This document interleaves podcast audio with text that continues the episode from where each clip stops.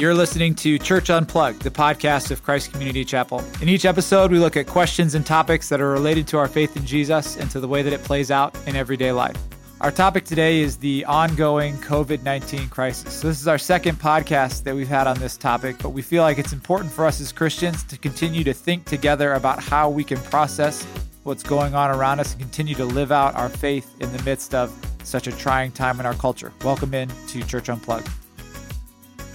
Welcome into Church Unplugged. I'm Jimmy Cozy, part of the leadership team here at CCC. I've got with me today Joe Coffey, our lead pastor, and then Zach Weihrauch and Stacy Donardo, who are other members of our leadership team.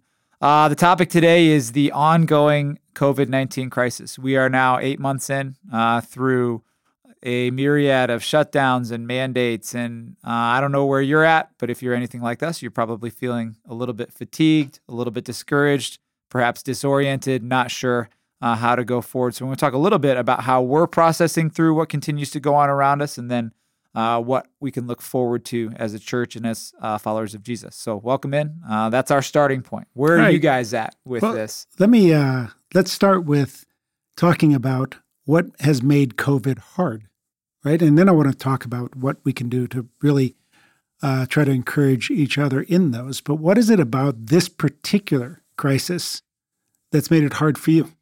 Yeah, early in the COVID uh, pandemic, when it hit, Joe, you said something. I don't even remember the context, uh, but you had said people are not just biology. You know, when when we were starting to shut everything down, and you were kind of sounding a warning to say, "Hey, look, we need to take people's health seriously. We need to take the biological realities seriously." But if we're not careful, if we strip ourselves of everything else, that's going to have an effect. And I, I feel like when Jimmy uses the word fatigued, if if I tried to say, why am I fatigued? I think it would be that life increasingly is becoming only about biology. Yeah.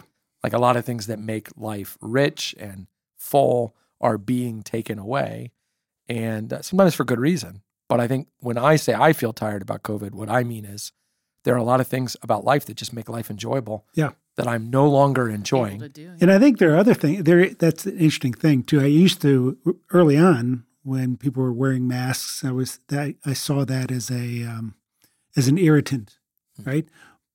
But there's something about not being able to see people's faces yeah. that is probably much deeper. And that's I, I think what they're finding more and more in assisted living, in hospitals, in uh, different places that uh, there is something deeply uh, human about being able to see people's faces, read people's faces. And when that is taken away for an extended amount of time, I don't know, maybe fatigue is the best description of what happens to somebody's soul. Yeah, I I've used the word weary a lot the last couple of weeks. Um, something that I think has just made it hard is obviously just the longevity of it. I mean, we're used to a crisis right. happening, and a couple weeks later, yeah. yeah. we're picking up pieces.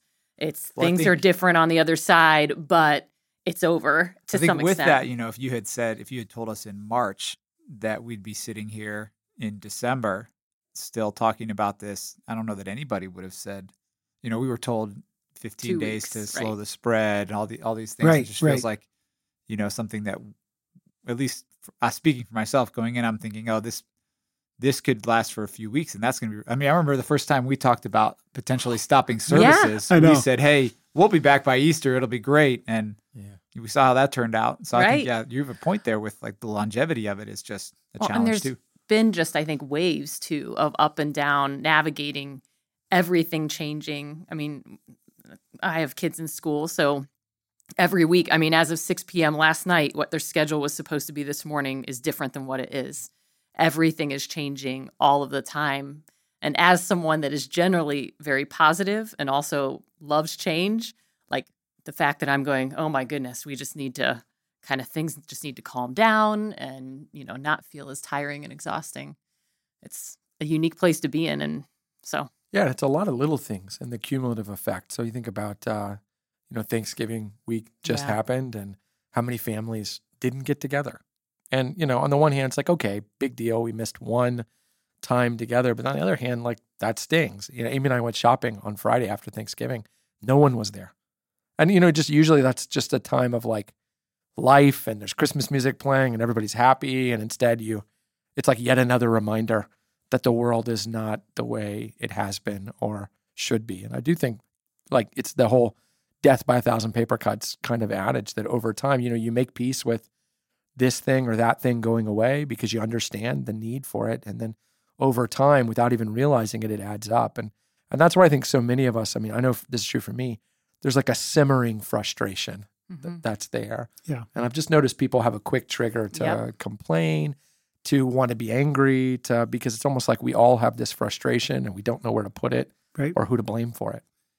And part of the thing I think uh, around this table, and this is the leadership team at uh, Hudson, is that um, we know that worship and church uh, is maybe more important right now than ever. You know, usually in crises, uh, the church is where people turn. Remember when 9 11 happened, then uh, people longed just to come to church. And I think everybody's doing that. So there's a lot of pressure, I think, on us to, uh, that we feel inside that we have that same longing and we want to minister the best way we can. And yet we have this other kind of pressure to be good neighbors and to not be the epicenter of, of increasing the crisis or prolonging the crisis. So um, that's where, Well- okay, we've done a good job of, uh, Well, I was going to of articulating yeah, the, we haven't the even issues. necessarily hit on the fact that you know there there are families who gathered for Thanksgiving without loved ones because they were sick or they passed away, and Right. just the the I think the the two headed monster of number one, you know, the suffering that has gone on because of the actual disease itself, but then also the just disruption to life and uh, the what has been known as normal for so long. I think is Yeah. and then I think maybe adding a third head to the monster, just the the lack of knowledge that there's an end anytime soon. You Right. know, And the fact that it's in most crises, you can run to each other. And this Right. is the one crisis that I've ever, you know, other than a pandemic 100 years ago, where Yeah. you have to run away from each other. Well, So- obviously, the pandemic has had a tremendous effect on a lot of industries. I know people are out of work. You know, you might be listening to this, you'd be out of work, or you might be listening to this and being overworked. You know, if you're a first responder, and so you know, my, our heart goes out to you, whichever side of that you, you're in. But I think we have felt it as a church leadership Yeah. team of Joe. You know, you mentioned I think there are some people who are upset with us because currently we're online, we're not in person, and yet at the same time, we've done more funerals this year than than maybe any other year. I mean, there have been a lot of, and so people dying from or at least connected to uh, the virus. And, you know, and so you're just trying to always navigate Right. like, hey, people do need the church. And so sometimes you, you, we're, we're reopening and we're coming back because, and then you're burying people and you're being reminded, hey, this is a serious thing that, that, you know, and I know we've all gotten emails of people saying, oh, you shut down. Thank you so much. Or, you know, what, what are you doing? Yeah. Right. right. Yeah. And I I just sometimes think, uh, within days of each other. yeah. Yeah. and I, I think look, I think we, I know, I feel the fatigue in church leadership of uh, not necessarily people uh, complaining uh, or congratulating, because again, uh, I understand everybody's perspective. I, I think it's more from saying, I, I don't know what the right answer Right. always Right, right. Is. You know, this is uncharted territory, and and I, I think a lot of us are feeling that too, right? Do I let my kid go to this event? Do I not? Do they? Are they wearing their mask? Are they not? Is this? You know, we're Right. all navigating that all the time. Okay, so let's turn. Where do we go? Yeah, let's try to pivot and let's talk about what we can do, what we've been doing in order to stay uh, encouraged, uh, in order to keep our eyes fixed on uh, on what we should be looking at, what we should be encouraged by. I had a conversation just the sorry, Jimmy looked No, like he was I going to talk. No, go. I had a conversation just the other day with um, a non-Christian that I was just blessed to be able to have a conversation with, and was reminded um, that you know there are a lot of things that we can be grateful for in this. I think early on in even the pandemic, remembering and being at home a lot more, um, and there can be opportunities in that that you're like, man, I didn't realize that there were um, things that I could enjoy about being home more than not. And I know everyone's in different situations, everything looks different, but I've tried recently to take a step back and to go, okay, let me actually name some things that I do have, that we do have when all of a sudden the world seems to be closing in and things seem to be so down. But Yeah, I think that's a huge key. I think to look around and not even at things that uh, are apparent gifts from COVID that we didn't have before, but the the gifts that we uh, have overlooked all the time Yeah. during when when things are normal.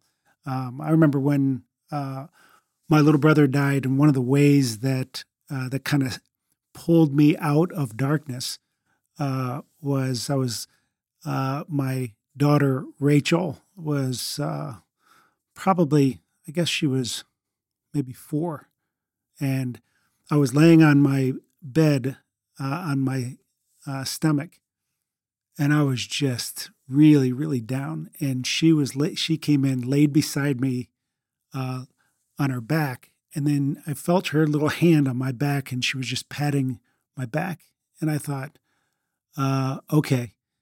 I'm going to quit looking at what I've lost and start looking at what I have while I have it. And there was something that uh, was a switch that was kind of uh, flipped inside of me, and I began to look at my at my children and my wife and, and all the different things. I mean, there are literally thousands Yeah. of things that I could give thanks for every day that I have not lost, that COVID has not taken. And if I would focus more on those instead of what COVID has taken, I'm much better off. Yeah, and it is a fight, that fight for joy of Mm-hmm. saying, I'm going to choose to think about and focus Right. on, y- you know, the, I think of Paul in Philippians 8 when, he, or Philippians 4 when he says, whatever's noble, whatever's pure, whatever's, you know, and, and I think he's saying, uh, look, look for the reasons Right. to be happy. Look, Yep. look for the reasons to, and I think one of those as a Christian is, you know, COVID is like the example what the Bible says, uh, the rain falls on the just and the unjust, and the virus has affected Christians and non Christians alike. But it's just a reminder that as Christians, one of the most encouraging things that is true is that uh, this life for us is as bad as things are ever going to be. Right. Yep. And, you know, I think, boy, if, if you are a person without faith for whom this life is all you have, then the last eight months that have been robbed from you, and who knows how much longer, you, you know, are, are, are really robbing you of a significant portion of the time you have. Uh, COVID for us is a reminder that this is awful and we should do everything we can to fight it and change it and work against it. But at the same time, I'm glad to know that whatever this life throws at me, my life is only crescendoing. I mean, I am only headed towards future joy and future glory. And it's a good reminder because I think in times of comfort, we are tempted to think this world is as good as it's going to get. Right, right. It's times of discomfort, I think, that remind us wait a minute, this is not ultimate, and that's a good thing. And there's something about uncertainty too that can help my uh, my faith, my walk with God. If I'm, if I'm going to be in darkness, I'd rather uh, be reaching for the hand that can see uh, in that darkness. And so I think even in the uncertainty, and we talked about it here, not knowing really what we should do or shouldn't do uh, with regards to opening the church or closing the building or whatever, um, the fact that uh, God is not surprised and that uh, we are people of faith who know that we are going to be dependent on Him. And it's times like this when we can uh, feel it intensely. And in those times are when our relationship with God can grow. Yeah, and I do think it's going to be interesting to see how COVID, what does the church, universal, capital C, church look like when this pandemic lifts? Yes. Yep. You know, because I think there is a dividing line that's being drawn among Christians. I think some people are retreating. I, I think they're saying, you know, hey, I've had Sundays to sleep in and watch football and I haven't missed it. And I think there are going to be people who say, you know, for a lot of reasons, I'm, I'm going to disconnect. And then I think there are others who are plunging deeper Yeah. Yeah. into, and, and Yeah. I, I think, uh, you know, I'm, I'm a little bit in advance mourning the first one, but then excited about, I think, a group of people who will be ready to set the world on fire for Jesus when we Yeah. come back because they'll just say, hey, this past uh, period of time has taught me I need to go deeper. Right. I, I need I need to be all in with Jesus. And I can just say personally, like in those moments of growing closer to Christ in this past year, which again, I would say I have been driven to do. And I'm so thankful for God's word in that. Like that is where I will find moments of peace and solace. And it is. And that's makes sense because it's what he tells us in his word will happen when we draw close to him. And so just an encouragement that I know it, it makes sense on a church podcast to say, go read your Bible, but I mean, really, it is in his word is life giving and can provide that to you. So, Yeah, I, mean, I think uh, it it just really illustrates why the church is so important. And I'm not talking about just CCC, but as Zach said, the church universal, just because, you know, circling back to what we said at the beginning, people are not just biology. And, and we know that and we believe that. And uh, so th- that's why when, you know, you're sitting in your kitchen watching an online service on an iPad, it just isn't the same as right. when you're sitting worshiping with other believers. That's why when you're holding your community group via Zoom and trying to, you know, you're trying to have a conversation while this person's buffering and this other person has left their microphone on mute and doesn't know it. And it's just like really frustrating. It's because, you know, we weren't made to be apart from one another.